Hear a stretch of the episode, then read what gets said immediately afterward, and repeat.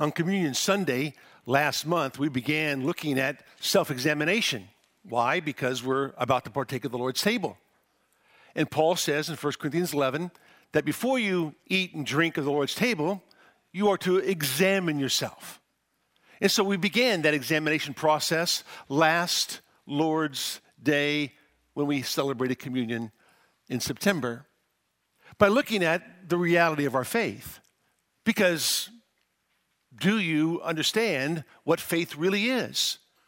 So when a man examines himself, he asks himself, Am I of the faith? Do I believe what the Bible says about who Christ is and, and what he's done? Without faith, it's impossible to please God.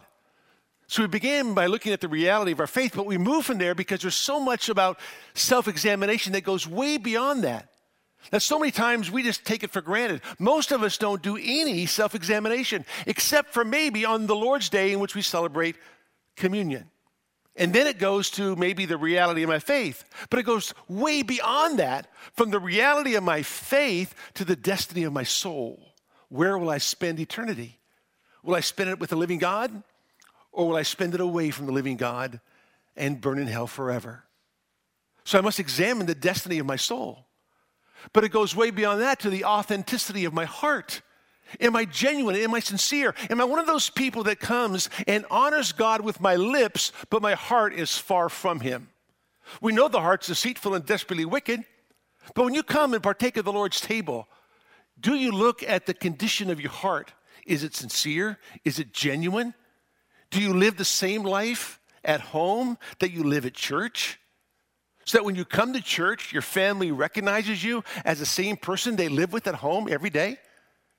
The authenticity of my heart needs to be examined, along with the destiny of my soul, and along with, of course, the reality of my faith.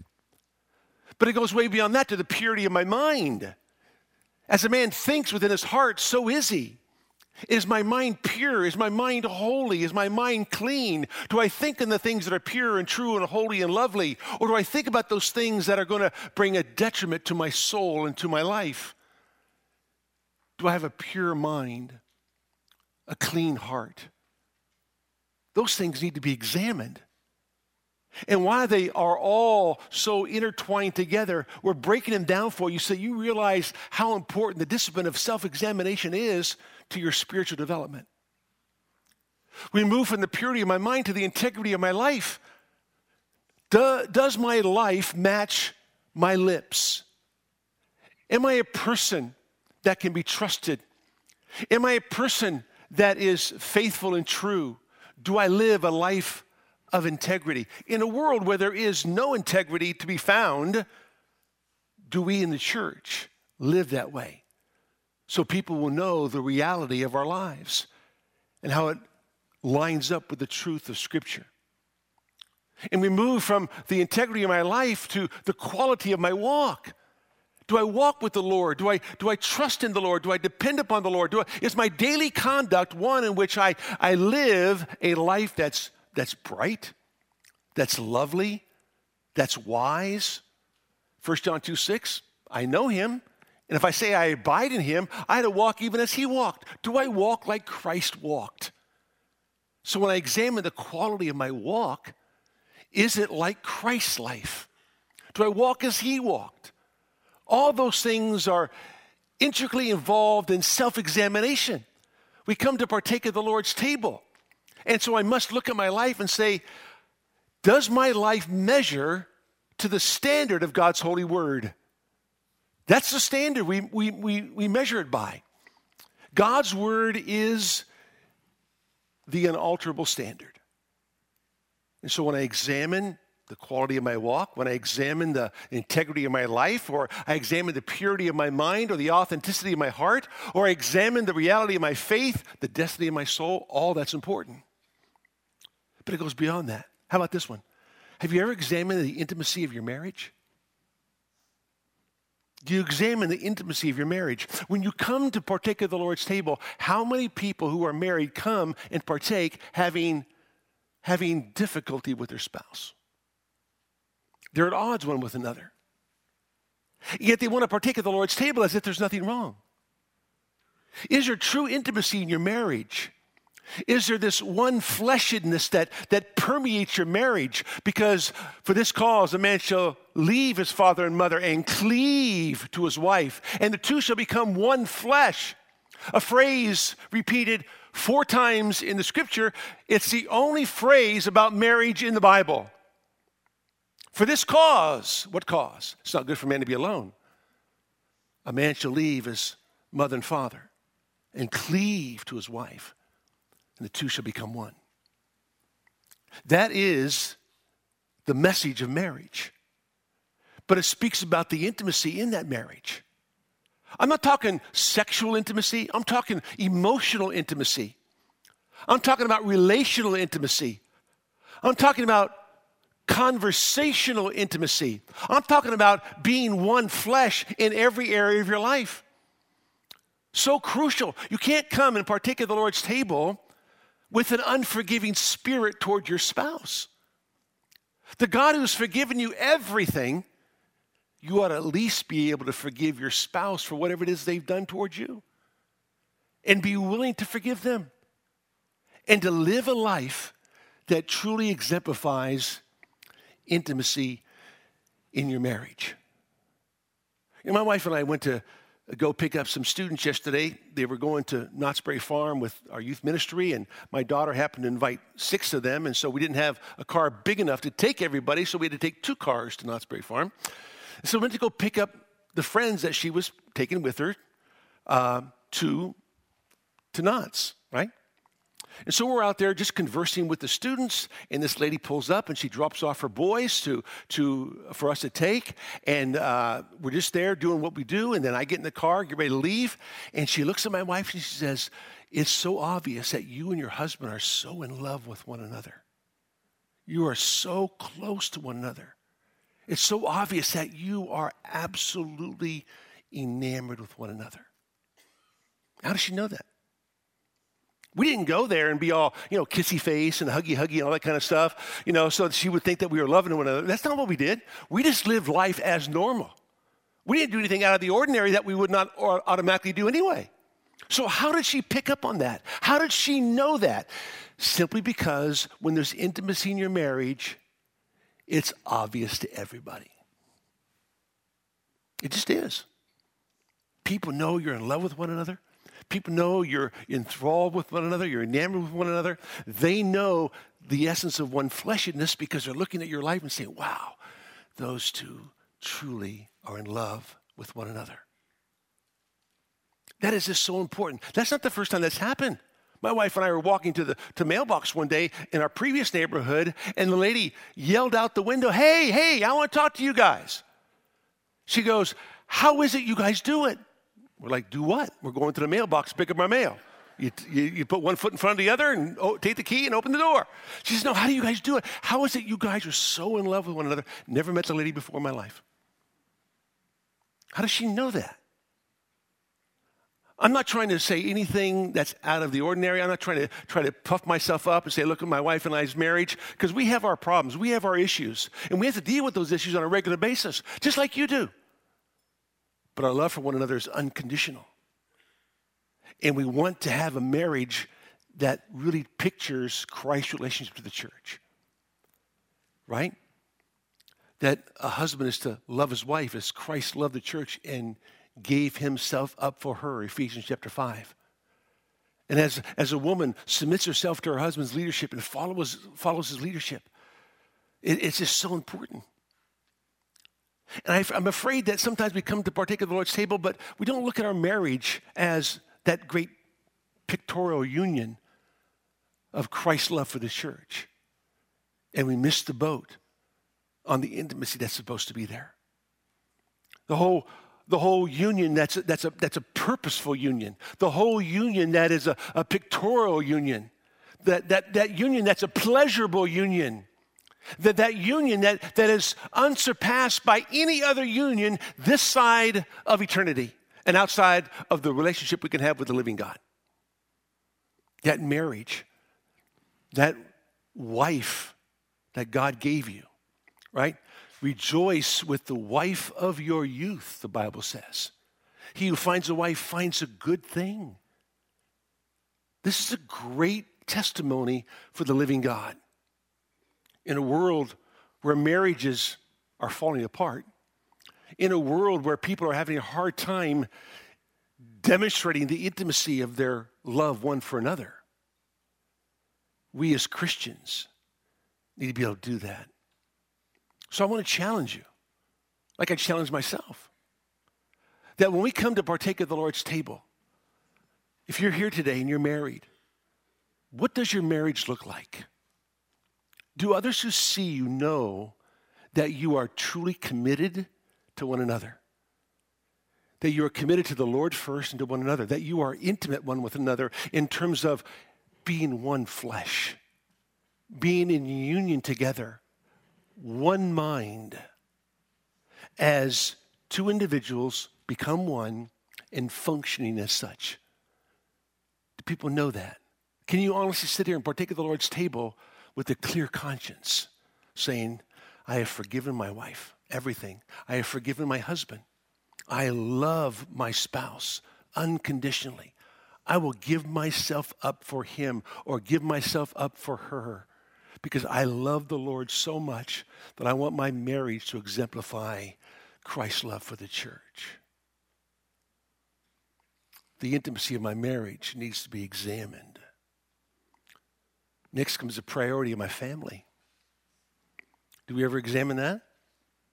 That's self examination. Is my family a priority? Or is something else a priority?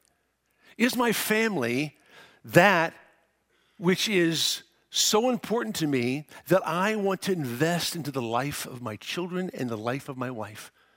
That this is my lasting legacy.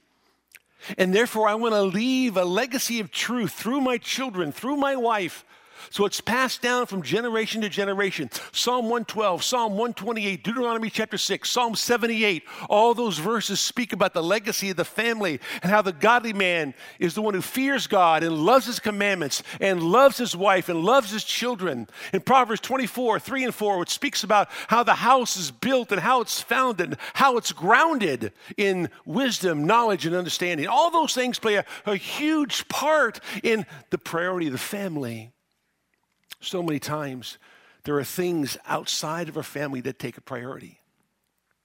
I'm not saying you should minimize your work. I'm not saying you should minimize uh, your, your efforts outside the family. I'm just saying you can't, you can't minimize your family to maximize something else. Your family is a priority. And therefore, the priority of my family needs to be examined. Can you honestly sit here and partake of the Lord's table and say, you know what? My wife, my children, my grandchildren, they are a priority. They're a priority because I want them to know the truth of the living God. That's how you know your family's a priority. Truth reigns supreme. You want truth to be lived, truth to be taught, truth to be explained, right? All throughout your family. You see, you can exist together and be around one another but never deal with the truth at hand. Truth is most important because truth speaks volumes to everything. And so we need to be able to exemplify that. So we come to partake of the Lord's table, and I want to examine my life, and I want to go way beyond the reality of my faith, way beyond the destiny of my soul, way beyond the authenticity of my heart, and the integrity of my life, and the quality of my walk, to the intimacy of my marriage and the priority of my family. I'm going to examine those things. See, this is important because we, we, we, we play at examination. We don't really want to test the inside of ourselves and say, where do I stand with the Lord in these areas that really, truly define my walk with the Lord? How about this? How about this? The ministry in my church? Have you examined your soul and asked about the ministry you have in your church? You see, you are a steward. You are a steward of your family as a father, right? But you're also a steward of the gifts God gives you in the church. And so I have to examine my life as a good steward, as a good household manager of the things that God has entrusted into my possession, right? God entrusts you with, with money. Are you a good steward with your money? God entrusts you with a wife and children. Are you a good steward with those things? But God has also entrusted you with a gift, a spiritual gift that's defined all throughout Romans 12 and 1 Corinthians 12 and, and uh, Ephesians 4 and 1 Peter chapter 4 to help you understand that you are gifted to be used by God within the body of Christ. Can you sit here today, partake of the Lord's table, examine your life, and say, you know what? I'm using my gift in the ministry of the church? Or can you sit here and say, you know what? I got a gift, but I'm not going to use it for the Lord. But let me partake of the Lord's table anyway. Christ died for you to put you into the family of God so that you would be gifted specifically for the church to grow the church, to help the church in its ministry. Peter says it this way, 1 Peter chapter 4. I love this. He says, as each one has received a special gift, employ it in serving one another as good stewards of the manifold grace of God. Whoever speaks is to do so as one who is speaking the utterances of God. Whoever serves is to do so as one who is serving by the strength which God supplies, so that in all things God may be glorified through Jesus Christ, to whom belongs the glory and dominion forever and ever. Amen. In other words, in order for you to glorify God in your life, you must exercise your giftedness. If you have a speaking gift, you speak the utterances of, uh, utterances of God. If you have a serving gift, you employ it under the supernatural power of the living God. Do you even know what your gift is? Do you even know where the gifts are located in Scripture? Can you define them? That's why Paul says, 1 Corinthians chapter 11, do not be ignorant, brethren, concerning spiritual gifts. That's 1 Corinthians 12, I'm sorry. Don't be ignorant concerning spiritual gifts, but we are. We don't even know where they're at in Scripture. And there are so many needs in the church. We have needs in our children's ministry. So many gaps that need to be filled. We have, we have needs in our ushering ministry, in our prayer ministry, in our parking lot ministry. We have so many needs in our church. Yet there are so many people that are not stepping into those gaps, exercising their spiritual gifts for the glory of God. And yet, and yet they want to partake of the Lord's table with a clear conscience as if Christ died for what? That is so important. I'm not here to rag on you. I'm not here to bang on you. I'm just here to tell you what the scriptures say. And this is part of self examination. God has gifted you. Do you know what your gift is? You should examine your life to say, you know what? My spiritual gift is this. Someone comes to you and says, hey, what's your spiritual gift? You can't say, I'm a plumber, okay? Because plumbing's not a spiritual gift. But do you have the gift of, of mercy? Do you have the gift of helps? Do you have the gift of teaching? Do you have the gift of exhortation? Do, do you have the gift of discernment? The gift of hospitality? What kind of gift do you have that God has outlined in Scripture for you to follow so that the church is built up? Because once you stop exercising your giftedness, all of us suffers. Think about that. I don't care where you're at, who you are, if you're here in the church and not exercising your giftedness, you hurt everybody in the room. But if you exercise your gift, you help everybody in the room and in the next service that comes after that. See that? You help everybody just by utilizing your gift for the glory of God. That's why we examine our lives. That's why we put ourselves under the microscope of God's word. What does God's word say about how I am to live, what I am to do? How do I glorify the Lord with my life? When I glorify the Lord by exercising my giftedness, am I doing so? That's called self examination. Where do I stand with the Lord? How about this? I think this is number nine. And if, you, if you're counting, if you're writing these things down, like Lindsay is down here in the front, this is number nine, right? And that is my responsibility to preach the gospel. My responsibility to preach the gospel. Not only are you a steward of your family, not only are you a steward of your ministry, but you're a steward of the gospel of truth, right? You're, you're, you're a household manager of the ministry of reconciliation. Listen to what Paul says in 2 Corinthians chapter 5. He says, Now all these things are from God who reconciled us to himself through Christ and gave us the ministry of reconciliation. So God gives you a ministry. What is it? The ministry of reconciliation, the, the opportunity to show man who's an enemy of God how he can become a friend of God, be reconciled to God. It says this namely that God was in Christ reconciling the world to himself, not counting their trespasses against them, and he has committed to us the word of reconciliation. Wow. God has committed to us the word of reconciliation. This is so important. So when you examine your life, you come to partake of the Lord's table, the Lord said we're to go into all the world and make disciples baptizing them in the name of the Father, the Son, and the Holy Spirit, teaching them to observe all that He's commanded us. And lo, I am with you always, even to the end of the age. God says, You want to experience my presence at an unbelievable degree? Do what I've called you to do. Make disciples, preach the gospel. Paul says, preach the word in season and out of season, reprove, rebuke, exhort with all long suffering and patience. 2 Timothy 4, verse number 2. That's our life, that's what we do. And listen, there is no better season in all the world that you and I have lived in, in our short time or long time, however old or however young you are, than the season we're living in right now. This season, where there is so much fear in our country and around the world. There is fear everywhere. And, and their fear is, is, is of, of COVID, it's not of Christ. But we who fear Christ don't fear COVID because we don't fear anything on the outside, we only fear God on the inside. And we fear Him tremendously.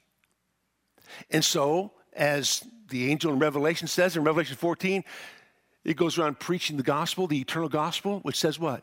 Fear God. Fear God. That's the gospel. And so we had this wonderful opportunity to help people understand how no longer to live in fear.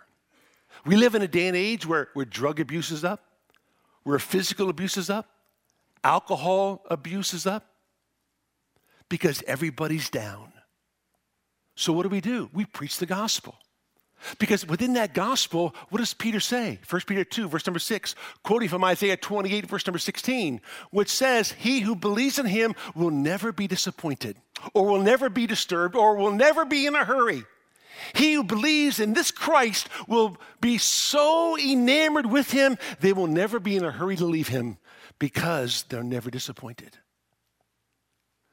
We live in a world where everyone's disappointed because no one speaks the truth anymore.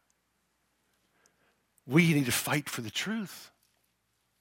We, we live in a world where, where uh, on, in, in Congress this past week, there were women who testified that, that, that not just women can have babies, but men can have them too. And Congress sits there and goes, oh, yeah, uh huh, yeah, uh huh. I'm like, what are you guys smoking in there?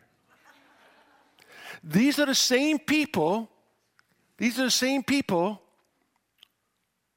who want you to get a vaccine for your health and tell you it's science, but at the same time tell you that it's science that a man can have a baby. Who do you believe? How can you believe that? In 650 locations yesterday, in 50 different cities, women marched, even some men marched for their abortion rights, abortion justice for all. So upset about the ruling that took place in Texas on a 5 4 vote by the Supreme Court about you can't have an abortion after six weeks. And they're upset with that. And they, they, they want to have their freedom to kill their child. These are the same people who tell you take a vaccine because you'll save your life but will take the life of 62 million children without even batting an eye. Who do you believe? Do they really, are they really promoters of health? Are they really promoters of life? I don't think so. They're promoters of death, and they don't really care about your life. Because it's a world of untruth, it's a world of hypocrisy. So, what do you do? You preach truth, you preach the Christ. In a world that says, This is my truth, we never say that because we don't have a truth. There's only a God who is truth, and he speaks the truth. There's no me truth, it's just the truth. And the truth is God's truth, and we preach that truth. And when you preach that truth, that truth is all about life, not death. And we are the biggest promoters of life there is. But we live in this world that, that's unlike anything we've ever seen. Did you, did you see last week the, the songs at the Tony Awards that dealt with uh, wearing a mask and, and taking a vaccine? There are actually songs about it now. And then on, on late night television, they have people dressed up like syringes coming out and singing songs about vaccines. It's unprecedented in our country. It's over the, it's the, it's the cult of COVID that's overtaken our country. You can buy a Mary and Joseph and baby Jesus masked on Amazon in the Nativity. Can you believe that? You can buy necklaces and jewelry. Pandora sells a bracelet that says, I am vaxxed. You can buy actually buy jewelry in this category. It's the most unridiculous, it's the most ridiculous thing. It's the most unbelievable thing that's ever happened in our day and age. People are enamored with COVID. It's take, it's the cult of COVID that swept our country. But it's all based on untruths. So who speaks the truth? Who tells them the truth? People need the gospel. Those people marching for abortion rights, they need to hear the truth. Doesn't mean we go out and make signs and we go out and, and march in, in, in pro life um, uh, marches. I mean, you can do that, but, but that's not the answer. People need to hear the gospel about Christ, who is the life, who is the truth, who is the way. And we are ministers of reconciliation. We've been entrusted. We are stewards of the gospel, and we have to preach that gospel to an unbelieving world. How will they ever hear unless there's a preacher to tell them? That's what we do, right? And if we don't do it, who will? And we must preach that truth to everybody we come in contact with. They must know that we are believers in the truth of the gospel and will not stand for anything that's in error against the gospel. It's unbelievable. New York had a governor named Cuomo who thought he was God. And they replaced him with another governor who now speaks for God, Kathy Hochul. And she speaks for God. And she speaks and says that God has said that everybody should be vaccinated. And everybody says amen to that. God never said that.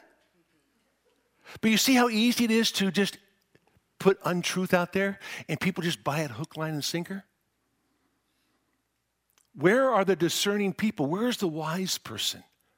Where's the person who keeps his finger in the text and lives by truth and really knows what God says? See? You can't speak for God unless you, you, you know what God's word says. And then you actually quote what God's word says. So people see it, understand it, and they believe it because it's the truth. My friends, this is so important. We live in a world of untruth. We live in a world of idolatry. We live in a world of hypocrisy. We live in a world, we live in a country that's Romans 1 that's been abandoned by God. And so we have to go out with all that we have to share the gospel of Christ with people who truly need to know the truth that Jesus saves. We are ministers of, of reconciliation.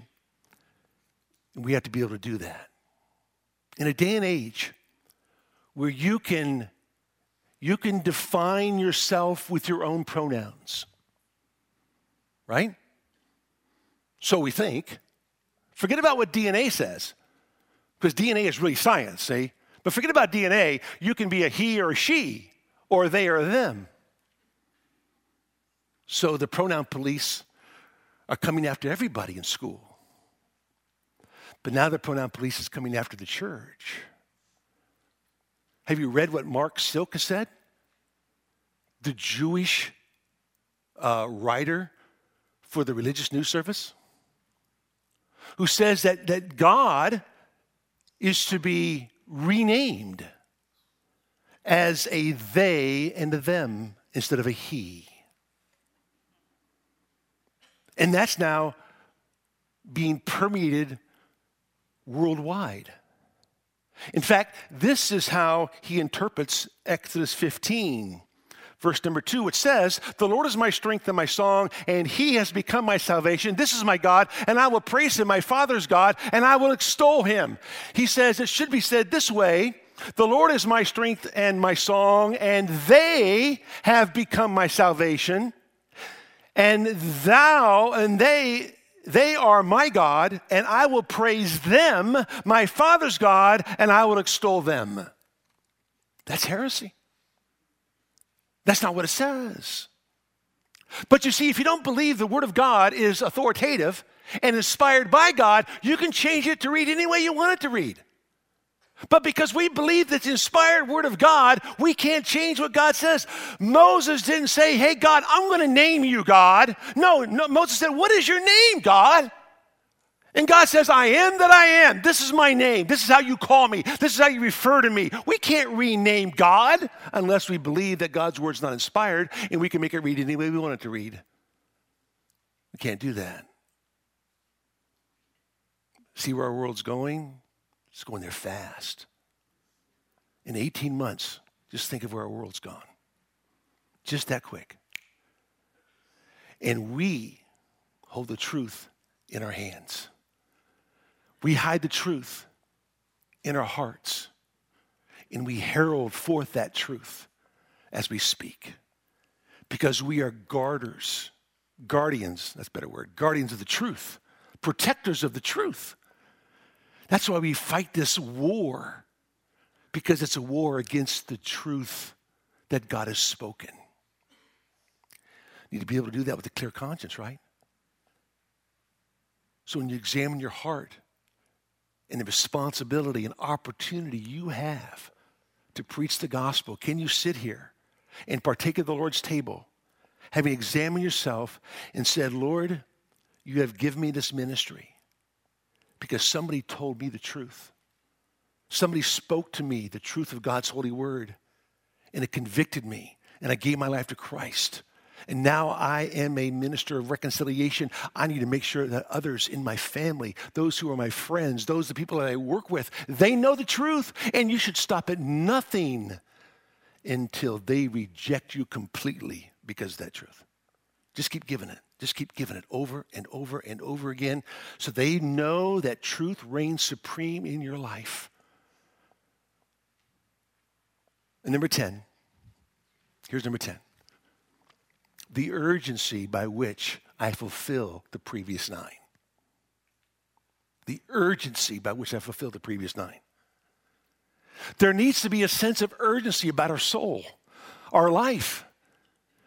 There needs to be this sense of, of tenacity about our lives. I can't sit here and say, yeah, you know, I gotta have a pure mind. Yeah, you know, I gotta, I gotta love my wife as Christ loved the church. Yeah, you know, I, I know I should be looking at my heart and looking at the authenticity of my heart. I know, I know my, my soul is out there somewhere. Its destiny I do not know. And let it pass. And partake of the Lord's table. You gotta examine your life. Look at it in light of God's holy word. What does God's word say? Where do I stand with that? There needs to be an urgency in our, in our, lives. Diligence, that's why diligence is man's most prized possession. Proverbs 12, 27. It's the most important possession you'll ever have. What? Your diligence, your urgency, your tenacity in getting done what needs to be done. You're not a, a sluggard. You're not a slacker.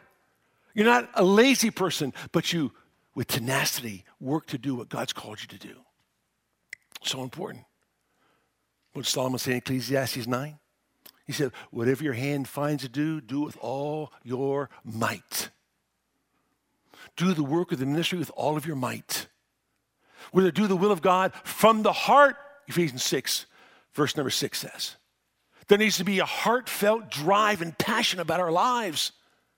Oh, my friends, we spent, I think, five weeks on this, and we could spend 55 weeks on this because we need to look at the inside of our lives and say, does the inside match exactly what I believe on the outside? Is everything true about my life? Am I living a life of truth? Am I living how God wants me to live for the glory of His kingdom? Because you're about to partake of the Lord's table this morning.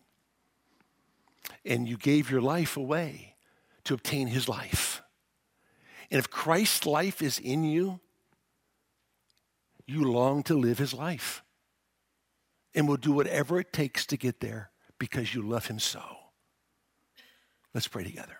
Father, we thank you for today, the opportunity you give us to study your word. Our prayer, Lord, is that you lead us and guide us in the way that we should go. Oh God, please go before us. May our lives be true and pure before you. May we not partake in an unworthy manner, for you have said in your word that many are sick and some have even died among you because they did not examine themselves. They did not look at their life in light of your word and say, Where do I stand with the true and living God? Our prayer, God, is that you do a mighty work in every single one of us for the glory of your name until you come again, as you most surely will. In Jesus' name, amen. This morning, we're going to partake of the Lord's table. We're going to ask that you hold on to the elements until all have been served. If you're visiting with us, you are more than welcome to partake of the Lord's table. The only requirement is that you know Jesus Christ as Lord and Savior. And on top of that, you truly have examined your life. This is not, uh, you know, we're, we're really into health here at the church. We're into your health, not just your physical health, but your spiritual health. So we don't want you to eat and drink in an unworthy manner.